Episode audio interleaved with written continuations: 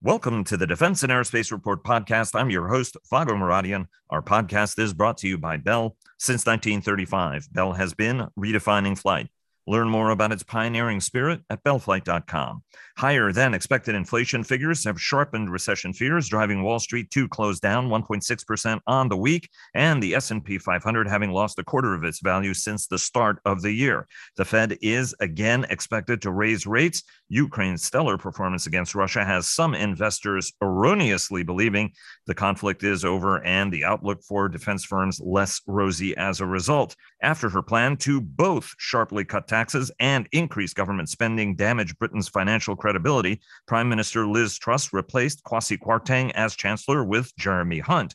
She not only made a complete U turn, but Hunt now says that taxes would have to be raised and spending sharply cut. We discuss what this means for British defense spending. One of the nation's leading commercial aviators, legendary pilot Sully Sullenberger, added his voice to those opposing certification waivers for Boeing 737 MAX, and United is interested in more wide body jets. Takeaways from the Association of the United States Army's annual conference and trade show, and a discussion on the financial implications of the national security strategy unveiled by the Biden administration uh, last week. Joining us today, as they do every week, to discuss all of this and more are Dr. Rocket Ron Epstein of Bank of America Merrill Lynch, Sash Tusa of the independent equity research firm Agency Partners in London, and Richard Aboulafia of the Aerodynamic Advisory Consultancy here in sunny Washington, D.C.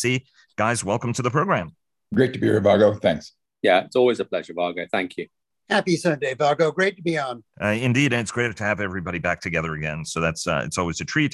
Uh, before we get started, our global coverage is sponsored by Leonardo DRS. Fortress Information Security sponsors our weekly cyber report, and Northrop Grumman supports our cyber coverage overall. General Atomics Aeronautical Systems sponsors our strategy coverage. Ultra Intelligence and Communications sponsors our command and control coverage, and our AUSA coverage was sponsored by Leonardo DRS and Safran. And check out our two weekly podcasts, Cavas Ships, hosted by our contributing editor, Chris Cavas, and our producer, Chris Cervello, who clear the fog on naval and maritime matters, and The Downlink with our contributing editor, Laura Winter, who takes a thoughtful uh, weekly look at all things space. Everybody, thanks very much uh, again for joining us.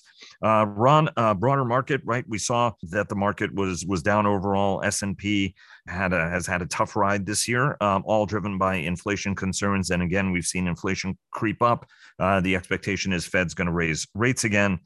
And there are some investors who believe uh, that some of the statements made by Vladimir Putin last week suggest that the Ukraine war is over and hence defense isn't a good bet. Erroneously, walk us through some of the major storylines of the week and how they shaped uh, how investors looked at the defense and aerospace group overall. Yeah, it was it was uh, another another volatile week in the group. Uh, maybe I'll start with the thing we like to look at to measure volatility is the VIX index, and the VIX index uh, ended the week at 32. That's at the high end of this range. It's been you know somewhere between sort of 15 and 32, and the VIX is an indicator of, of volatility. Some people call it the fear index, but more more precisely, it just really measures volatility in the market. Um, the S&P for the week was down about a percent, and if you look across the the the group, to give you a feel, let's go walk through some of the larger cap names. Boeing was up about half a percent. Um, it was basically the best performer in the group uh, for the week. General Dynamics was down about a percent and a half.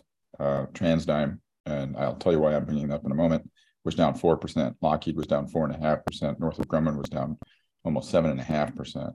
Um, this is the SPAC index, right? That kind of measures the performance of the uh, those companies that were bought public in the last call it 18 to 24 months through the SPAC process, it was down two and a half percent. It's had a had a really tough year. A lot of moving parts here. One on Thursday, uh, the consumer price index came out. It was at 8.2 percent. Uh, the core piece of that was much higher than than people thought, which is you know, you know leading the market to believe that you'll see the Fed raise again. Uh, I think an interesting thing to look at, something I like to look at, is the Social Security adjustment. So for 2023, the Social Security adjustment is going to be 8.7%. Um, that's, right. you, know, you know, if you just think about you know, what's the government thinking that a basket of goods is going to cost more if you're on Social Security, uh, 8.7% in 2023. So that's, that's a big number. Oil ended the week, uh, WTI at, at 86, Brent at 91 on average. So kind of back to those, you know, back to the defense names uh, and and other names. The market isn't liking companies that have a lot of debt. Even if the fundamentals of the companies are spectacular, if you have, have a bigger bloated balance sheet, um, the market isn't crazy about that. That's why I brought up TransDigm. You know, one of the really, really darling names in the group that has a fantastic business model for all kinds of reasons we could go into, but it also has a big balance sheet. Um, so we're seeing volatility in the names that have a, a, balance sheet. And then we saw the defense names meaningfully underperform later in the week. So, so a lot of that had to do with um, Vladimir Putin stating that he was nearly done mobilizing forces. My humble opinion, I think the market misread that, but you saw that the defense, and we'll talk about that later. The defense stocks um, get get hit on on that. So there's there's a lot of moving pieces um, going on. Um, and I think as we go in, you know, through the end of the year, you'll continue to see this volatility in the market driven by, you know, inflation fears, growth fears, and what increasing interest rates ultimately are going to mean right. for the U.S. and global economy. I, I, you know, I, I still think that it's fascinating how uh, everybody on the market is behaving. Recessions are sort of a natural part of life it's happening. We've, you know what I mean? It, the the Sturm und Drang that sort of goes with it uh, is is sort of fascinating, as if like this is a completely unprecedented thing. Yeah, I mean we were in a long, protracted era of very cheap money, and we haven't had a you know significant downturn uh, since uh, 2008, right? I mean throughout you know COVID was was rough, but you know for, you know what I mean. So it's kind of interesting that there's so much. But oh think, my God, think, associated think, with this. I think one one point I might add, and I think this is something the market might be digesting. And this was brought up by our own strategy group at, at, at Bank of America. We might be moving into a regime where, you know, we were at this, you know, 2% inflation rate world, very low interest rates, that we might be shifting to a 5% world. And that's where we are for the next 20 years.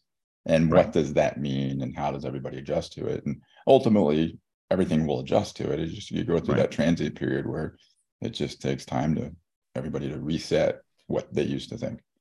Well, and also, right. I mean, we're also deglobalizing, decoupling, right? I mean, there are a lot of implications and and behind the scene, you know, what I mean? There are a lot of complexities to this equation that go just beyond sort of right the financial performance and the interest rates and supply chain catch up, right? I mean, it's a more complicated global dynamic that we're going into that, you know, drives us away from cheap money. For sure. It's very complicated. Right. Absolutely. Uh, Sash, um, let me bring you into this. It was interesting. AUSA was last week. Great opportunity to connect with friends from around the world. Uh, and a uh, European friend of mine sort of quipped like, "Ah, I guess the war is over with." And uh, you know, uh, because uh, you know, just like stocks here, we're getting beaten up. I think his company's stock was a little bit beaten up last week. give us. we're going to talk about the, Liz Truss and her U U turn and the longevity of her administration and what Jeremy Hunt's statements mean uh, in a minute, but sort of give us sort of the macro picture on how the group performed last week. And what were um, the drivers, and whether or not this erroneous Ukraine storyline was driving U- uh, European investors as well? Yeah, look, it, um, I mean, it was. Defense stocks were off four to five percent. Uh, BAE Systems off uh, five percent. Rheinmetall off uh, about five percent last week. Um, and interestingly, Rolls Royce was flat. Rolls Royce can never quite des- decide at the moment whether it's a civil or a defense stock. Um, Airbus up uh, about 3%, Safran up, uh, you know, a couple of percent as well. So, you know, th- there was definitely evidence of investors switching from defense to civil. Um, and, it, you know, it was, a, it was a positive switch into civil rather than civil just not performing and defense underperforming. You know, the civil stocks were, were up in absolute terms. And it, it's we haven't seen this sort of relatively aggressive rotation uh, for oh you know a quarter or so now. So it was a it was a very very interesting um, week in that regard. There's no doubt that you know that there's a mixture of investors in defence stocks. There are long only investors who have been invested, particularly in some of the mid cap stories, for a very very considerable time. And then there are investors who came into defence relatively new this year. In some cases, they you know, picked individual stocks. In other cases, they definitely just bought everything that had defense in it and thought they'd sort it out, you know, later once the direction of the war was apparent. And uh, yeah, there's been a bit of a panic this week. Um, I mean, our view, as you know, yours is that this is wholly erroneous. One, the war is not over. I mean, the war is brutal Um, you know, it is attritional in the south, and you know, it's got it's it's another stalemate is developing in the in the east and northeast again, and until hopefully, touching wood, the you know the Ukrainians break it. But this is a very very attritional uh, war uh, or phase, and that's likely to be made worse in the short term by the Russian mobilization, not better. Uh, and the fact that Russia is firing still huge numbers of missile, missiles into Ukraine and causing an immense amount of damage to civilian um, uh, real estate is, um, you know, that's an ongoing problem. Most interesting report I read this week was in a German um, uh, magazine, which talked about German stocks of ammunition. Now, I'm not convinced entirely by the by the source of, this magazine, but it talked about German stocks of ammunition having come down from about five days of war usage. Put that in perspective, that's probably for artillery ammunition between 200 and 250 rounds a day. So, you know, a total of about a thousand to let's say a thousand to 1500 rounds per gun down to two to three days of um, supply. So, you know, down to between 500 and 700 rounds per gun. Um, when we look at the rates of Ukrainian and Russian usage of, of ammunition, even the NATO standard uh, metrics are, are underestimates. And, and, NATO has a target that countries should be holding 30, 30 days of ammunition. Well, clearly Germany isn't. So take a step back even if the war ended tomorrow, Germany would have to restock and restock big. Um, the UK would have to restock. You know, we, we have given away immense quantities of our MLRS uh, ammunition, 155, and now we're starting to give AMRAAMs away as well. Um, the restocking period, just given the, the, the, rate of production by the manufacturers, is measured in multiples of years. Um, so we, we think this, this um, you know, the war is over, sell defense stocks, just misses the fact that actually very few orders have been placed so far. And the restocking period is going to be a very, very deep, uh, persistent one. Um, it, it, was uh, an interesting storyline. And I have to tell you that some of the European friends I talked to would, would concur with that two or three days of ammunition for Germany. Uh, and, you know, that France is, um, you know, but you know, under two weeks, uh, in in because everybody was investing in systems and not in the munitions and not in the right kinds of munitions uh, and long range strike uh, and precision strike capabilities, which is a forte of the United States. We spoke last week uh, to the Army Undersecretary Gabe Camarillo, who did talk. Uh, about what the Army is doing on existing contracts to try to replenish these stocks and, and try to do them with some alacrity. Sash, I want to ask you about the U turn uh, that the Truss uh, administration has just made, and extraordinarily, that the, the, new chancellor Jeremy Hunt uh, is does not appear necessarily to be on the exact same page with his uh, prime minister, noting that Kwasi Kwarteng is the second shortest.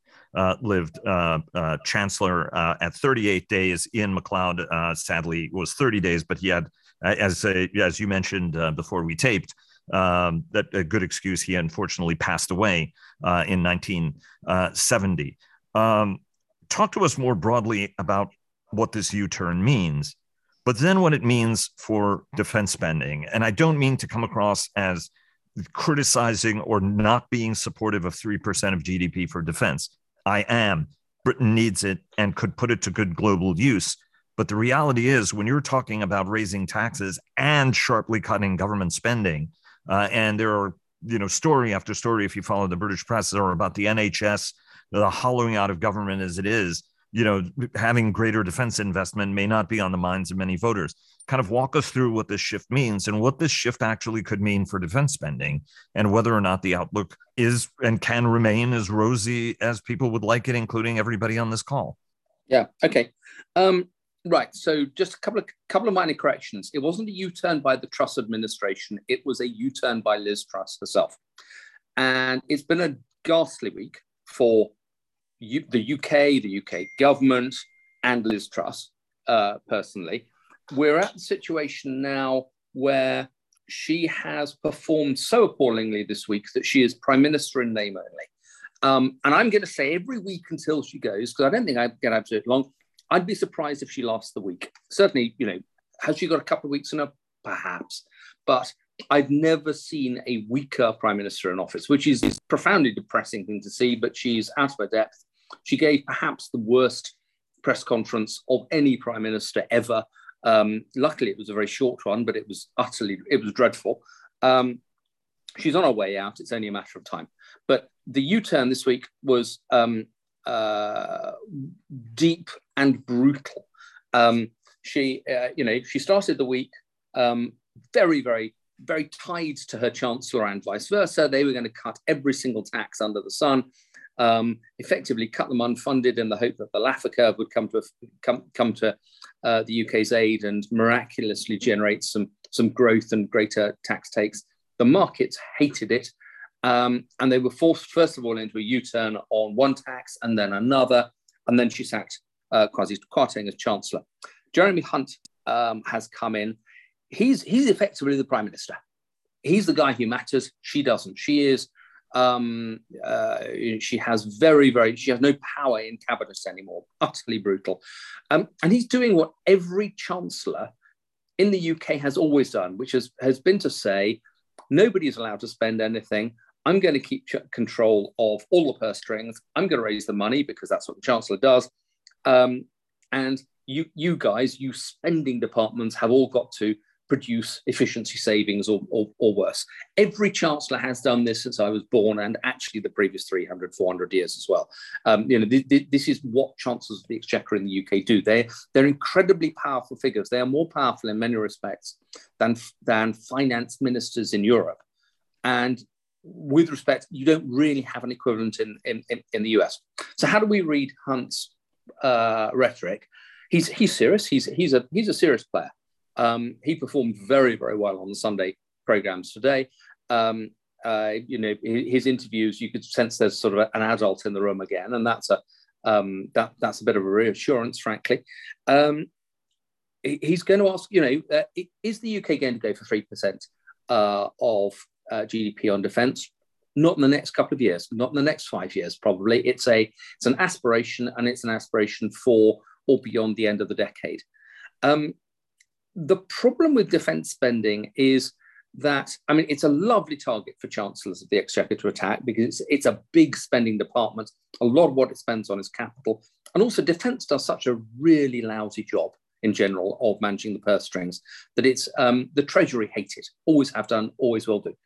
Um, but defence spending tends to be non-discretionary. You spend it only when you have to because nobody wants to spend on it. And we're in the we're in the situation at the moment where a lot of defence spending is becoming non-discretionary rather than discretionary.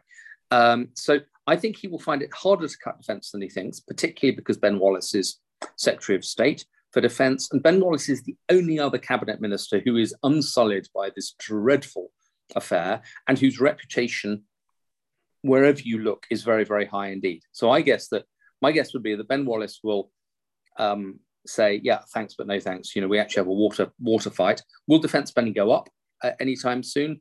Probably not. But is, is it actually going to be cut, or is it just going to be cut relative to some slightly feverish expectations? The latter is more likely. Just one final point.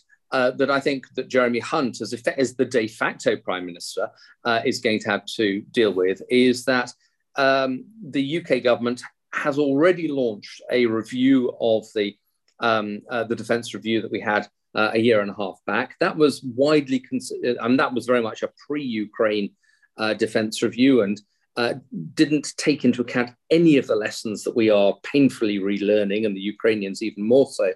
Um, I think when that defence review comes out, probably sometime next year, and remember Ben Wallace will be uh, issuing that. I think that will that will you know, add to the tension between defence and the Treasury that occurs in every single budget in the UK. R- Richard, uh, normally at this point you interject with a whole bunch of commercial news, and there is uh, are some headlines that I'd like to hit, but that we can do a little more briefly. Uh, you're also a national security guy and a, a proud King's College uh, graduate in war studies.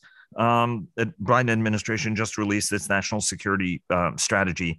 What did you and Ron want to get your sense on on how potentially this drives um, you know, U.S. defense spending and what you guys thought, right? I mean, for many people, not much new here. Uh, you know, aside from what the administration already was doing, prioritizing uh, China. You know, obviously this was delayed because of the war. Uh, Jake Sullivan made that clear. Sort of give us your sense on how you think this affects sort of the overall spending picture uh, in any way, or what you spotted as being nuanced. Obviously, we're waiting for the national defense strategy, uh, the uh, nuclear posture review, and the like, both of which could could be a little more revelatory. But go ahead, Richard. Sort of start us off on what you spotted in this you know relatively brief uh, but thoughtful document yeah uh, it was kind of interesting and i think it's one of the things that fed into what ron quite rightly flagged as uh, investor concerns about uh, what's going on uh, in the war in uh, in ukraine um, you know i agree completely with, with ron and sash and, and pretty much everyone else that no this is a long way from over and the idea that they've stopped uh, after mobilizing a couple hundred thousand, and uh, that that means we're out of the woods is complete nonsense. But I think there might be a perception, and uh, obviously Ron is closer to this, but there's this perception perhaps out there that, as uh, Kath Hicks at the Pentagon put it, you know, China is the pacing threat, Russia is the acute threat. So it's like, wow, two big threats. There is this feeling, I think, by a lot of people that uh, Russia turns out to be the clown car of threats it's going to take a while. It's horrible to have to live through this in Ukraine. Uh, obviously, it's it's a national trauma, but this ends pretty much only one way. Probably sometime by the end of the year, the complete eclipsing of Russia as any kind of serious strategic power, whether it's because they've expended their munitions, whether it's because of hellish losses, maybe because of internal revolt. I don't know. But this is not going to be driving defense perceptions. Restocking, as Sash rightly points out, that's going to take a long time because of low NATO stocks. But nevertheless, this narrative that there were two major geopolitical threats out there that were changing the strategic environment heavily in favor of defense. Well, as the, the national security document points out, it's, it's really China.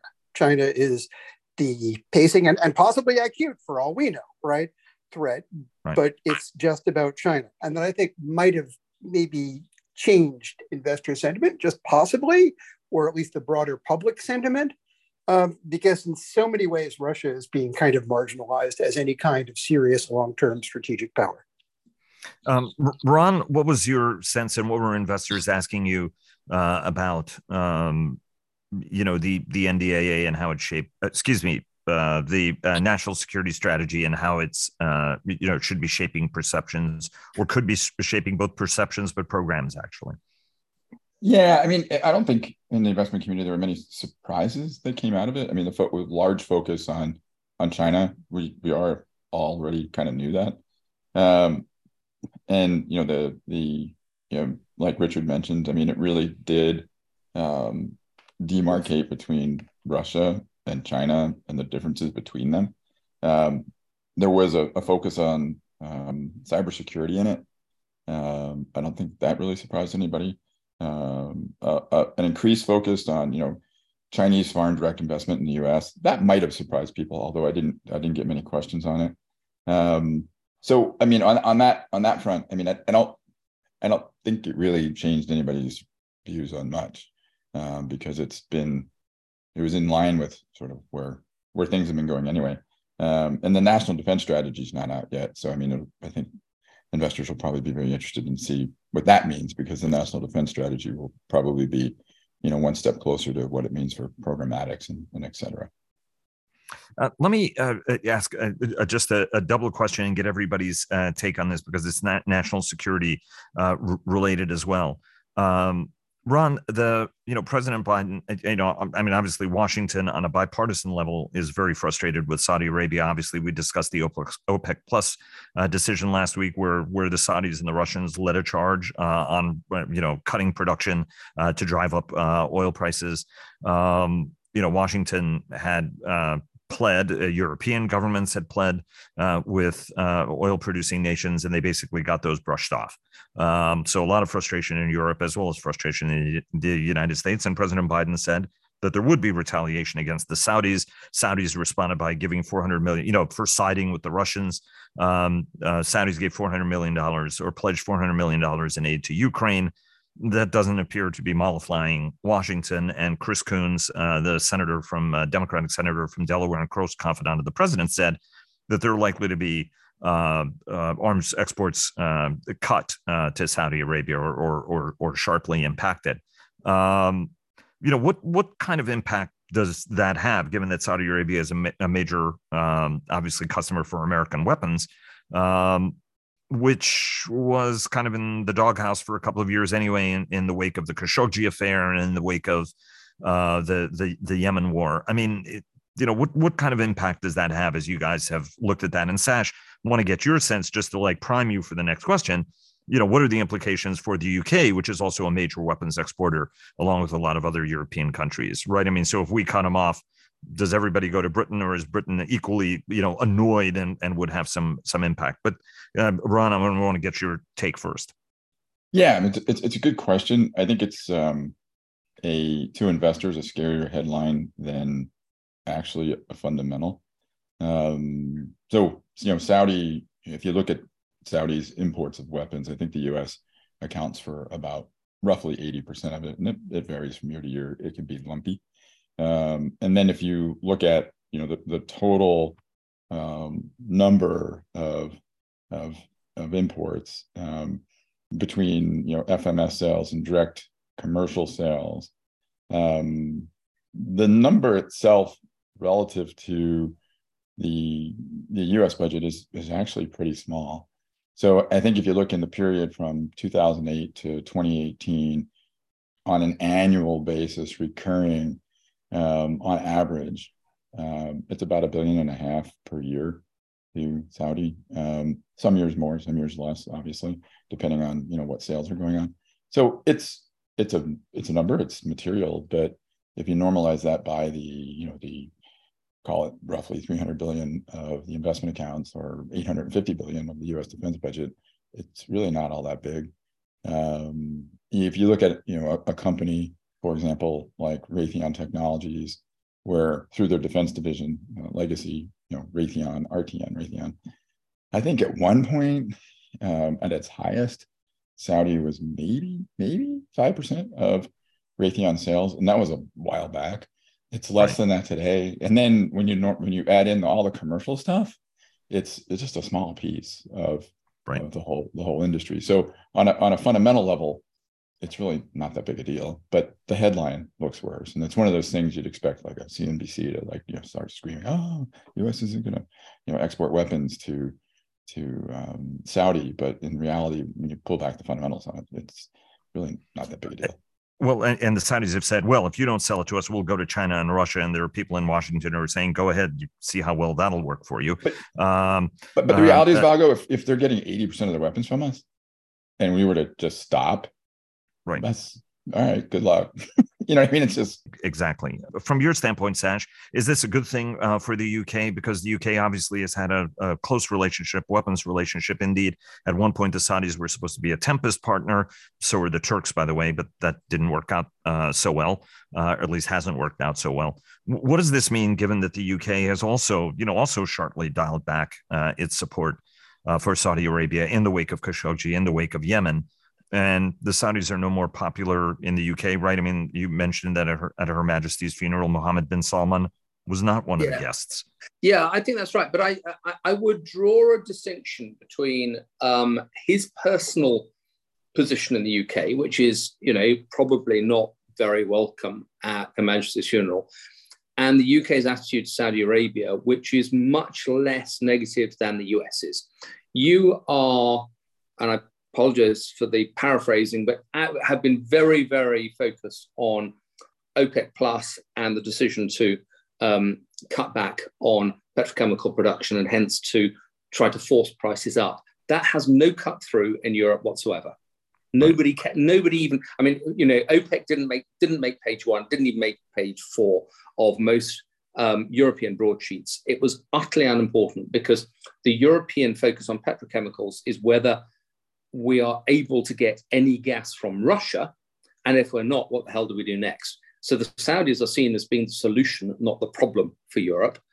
Um, and hence, European nations will um, tolerate MBS um, as part of making sure that we're on the right side of the Saudis. It's, it's unpleasant, it's unfortunate, but you know, if you don't understand that, you won't understand how Europeans behave.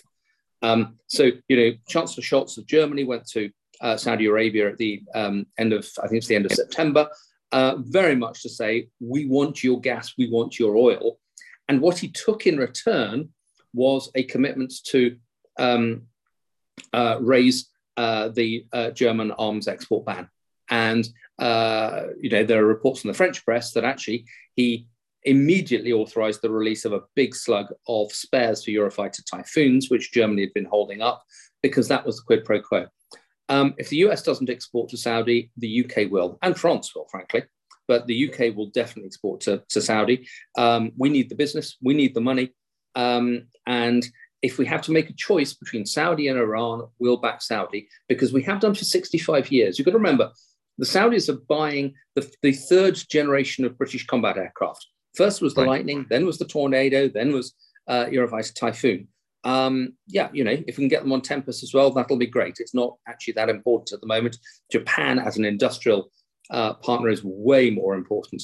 Uh, but you know, it would still be great to be able to sell to uh, the, Sa- the Saudis. And so, you know, this is one of those unfortunate areas where European and UK um, politics and industrial politics are diverging from the US, and it's actually not negotiable. Um, we need the business.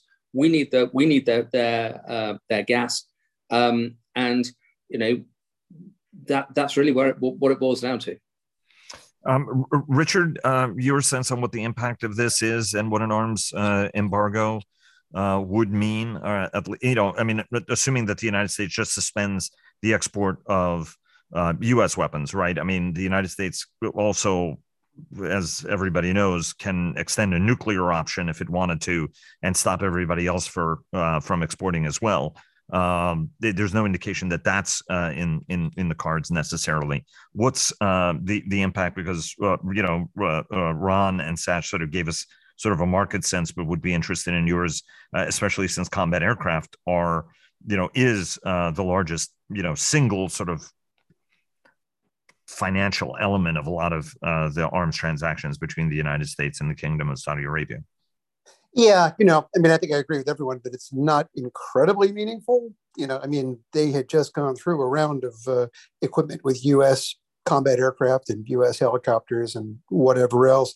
I think the perception was it's now Europe's turn, turn uh, hence, you know, interest in in in, in Typhoon uh, a second batch of Typhoon, which has been delayed now for, I think, way over 15, 20 years of memories for second batch, uh, second tranche, technically.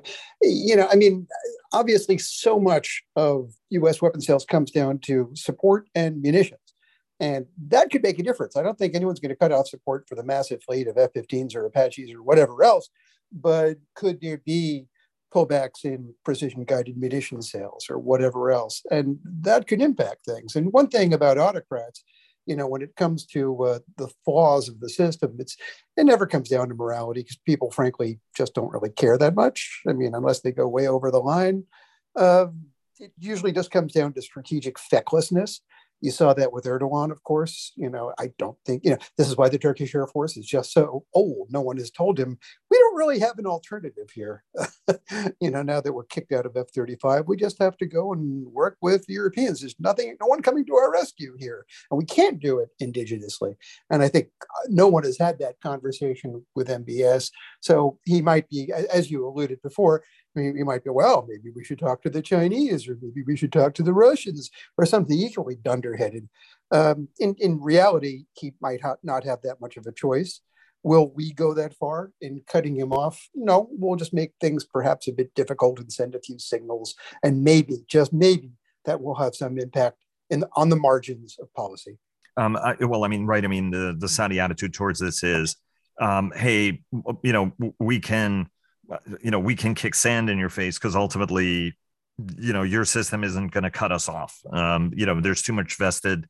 Um, so why don't you just save the threats and just take my abuse, uh, and let's just move on with this. Um, and and there was that sense that the uh, because once the administration does tie it to Russia, it becomes a lot more enforceable to say, ah, now we're going to go after all the Russian money that's flowed into Saudi Arabia uh, and unfortunately, other nations get pulled into this, whether it's the Emirates or Qataris and everybody else, uh, which then kind of becomes a collective punishment thing. But again, the United States has been able to do that in the past uh, as well, right? I mean, if if if we got the Swiss aboard uh, and all of these other countries to sort of crack down on Russian money, and you guys are now serving and and flaunting yourselves not just as a haven, uh, but as a petro ally.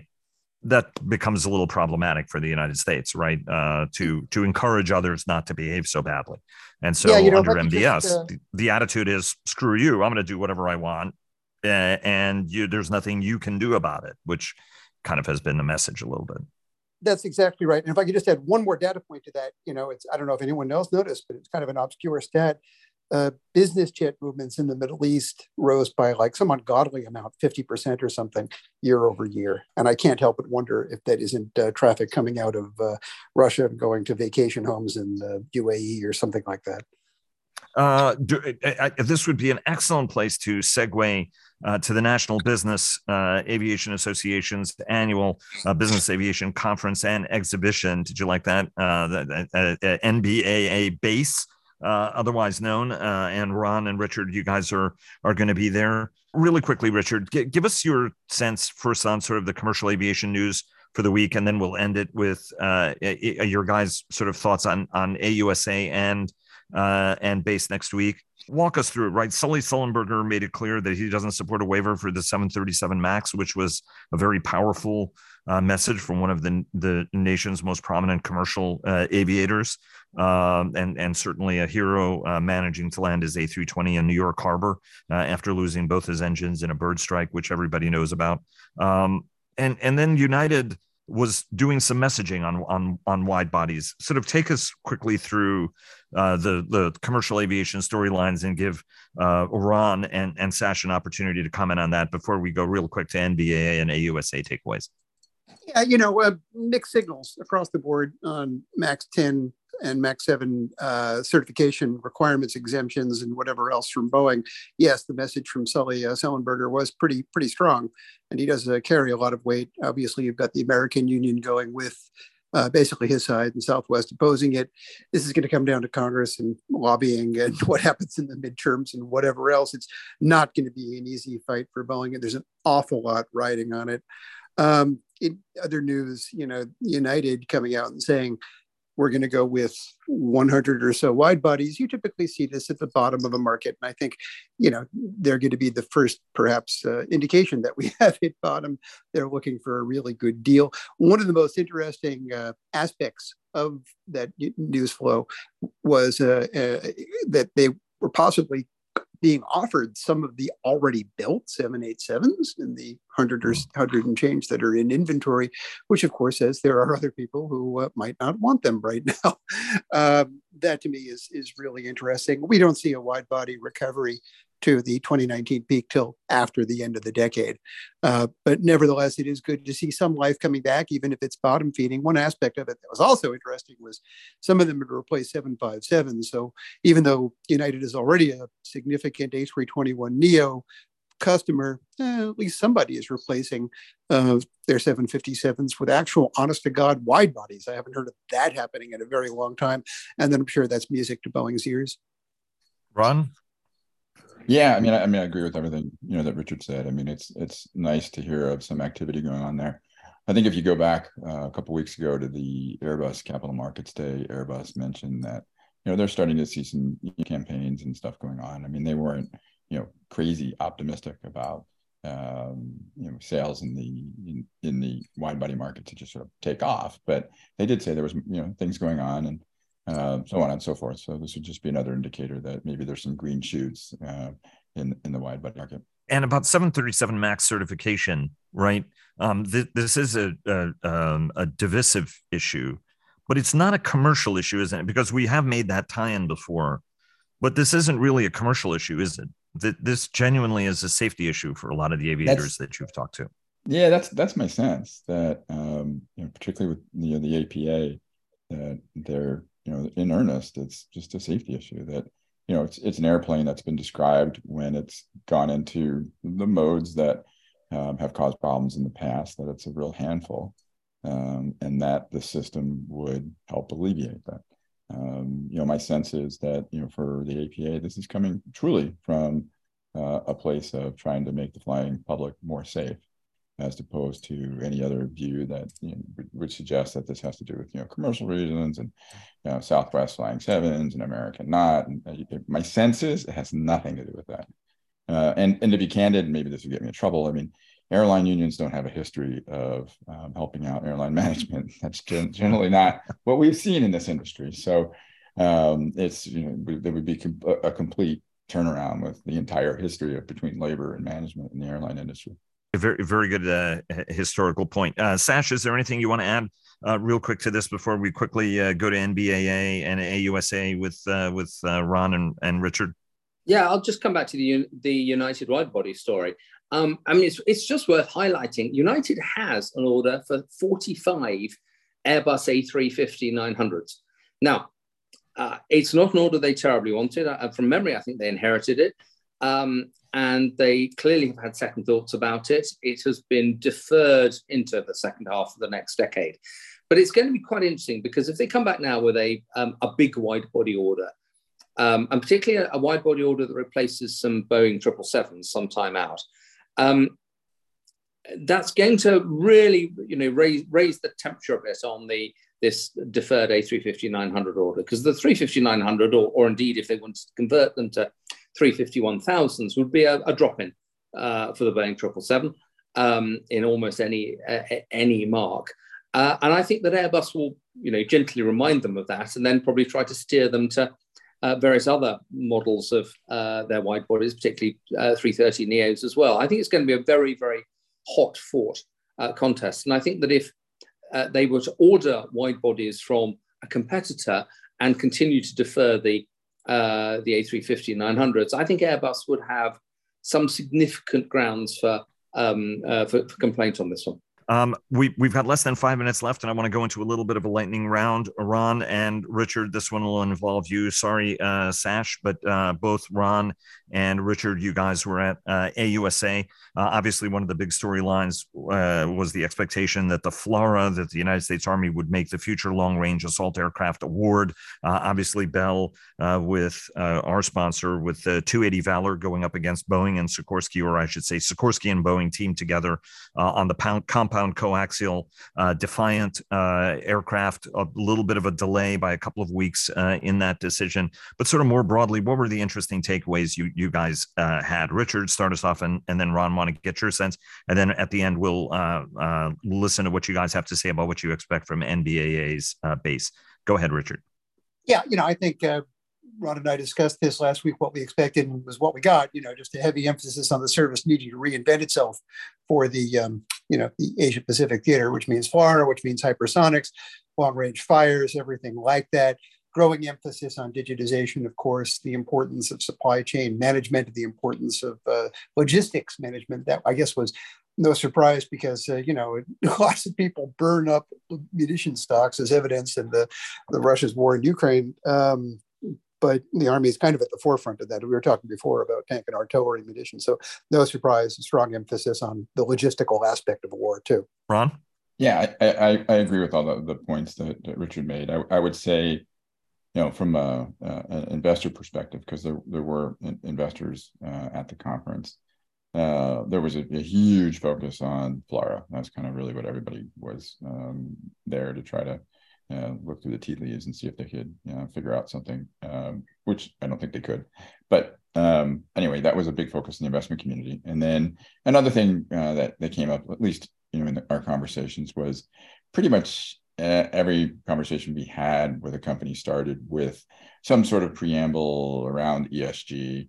You know, we don't do this, we don't do that. Just kind of reminding the investment community that you know, there's the list, the naughty list of things that you shouldn't do, and we don't do that. Um, so there was that kind of surprised me because that really hadn't been the case in the past in these in these kind of meetings. And then maybe the third was a, a discussion on you know what lessons learned in the Ukraine um, can you take right. away and actually apply to the future. So yeah.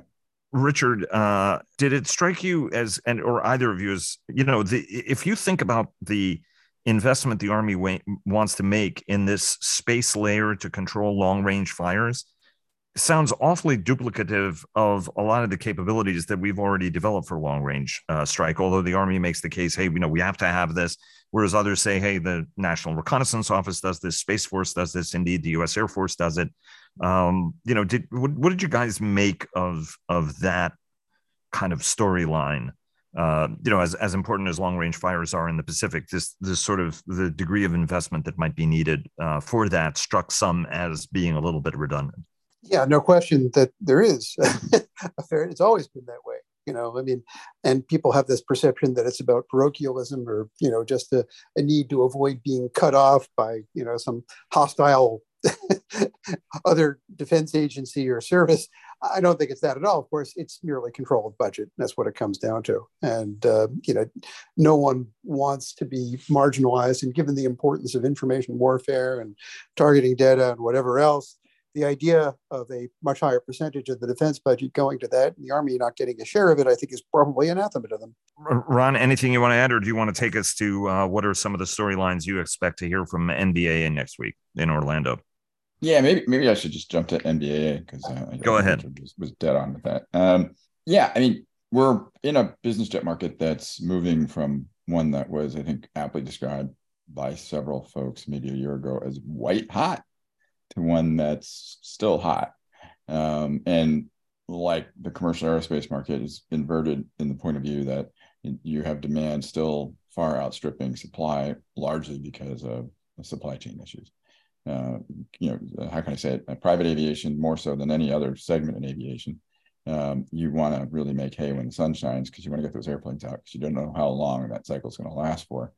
Um, so anyway, I think what we'll find at uh, NBAA is, you know, how good it still is. I think, you know, most of the brokers will not have many aircraft out at the static. Last year at NBAA, the first uh, first NBAA post COVID, um, there really weren't many aircraft out of the static because nobody had anything to show. Um, my expectation is that's probably going to be the same this year. However, things will be a little cooler than last year. When you look at you know inventories of airplanes available for sale, it's picked up a little bit, but you're still well below long-term trends. And, and I, I think the broader debate will be. Um, you know, where where where are we? Where is this industry now? You know, are we coming out of COVID, we being industry, as a permanent beneficiary of a bigger pool of users, or is it somehow going to you know kind of revert back to what it was before? Um, so I think I think that's that's a very important thing.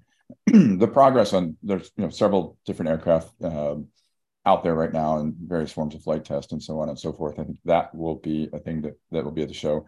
I think another thing, we saw this uh, over at EBACE, the European show, electric, a focus on electric aircraft, a focus on eVTOL. Uh, I would imagine we will see that again uh, here, uh, focus on uh, eVTOL electric aircraft. And I think it's not lost on anybody in private aviation that um, there is a sustainability challenge for the industry. That yes, if you look at the piece of global carbon that this industry produces, it's actually teensy weensy, but it generates right. giant headlines, and I don't think that's lost on anybody. So I think there'll be a continued discussion about that um, at the show. We've got about 30 seconds left. Go ahead, uh, Richard. Yeah, you know, just to echo Ron, it's about sustainability and innovation and avoiding negative headlines. The only thing I would, you know, add is on the on the subject of how hot is the market we've been pretty restrained in terms of production rates and taken advantage instead uh, of the market conditions for to get better pricing. So if something softens first, is it going to be expectations for production rates or is it going to be pricing? And uh, that's something you're going to hear discussed. But as Ron says, right now things are still pretty good, even though in terms of availability, in terms of utilization, there are just a couple little wispy clouds in the sky to watch. Guys, thanks very much for joining us. Really appreciate it. Hope you guys have a great day, a great week, and look forward to having you back on again next week. Thanks so much and bon voyage uh, to you all. Uh, thanks, Vago. Wouldn't be a weekend without it. Yeah, thanks very much, Vago. Enjoyed it a lot, Vago. Thank you.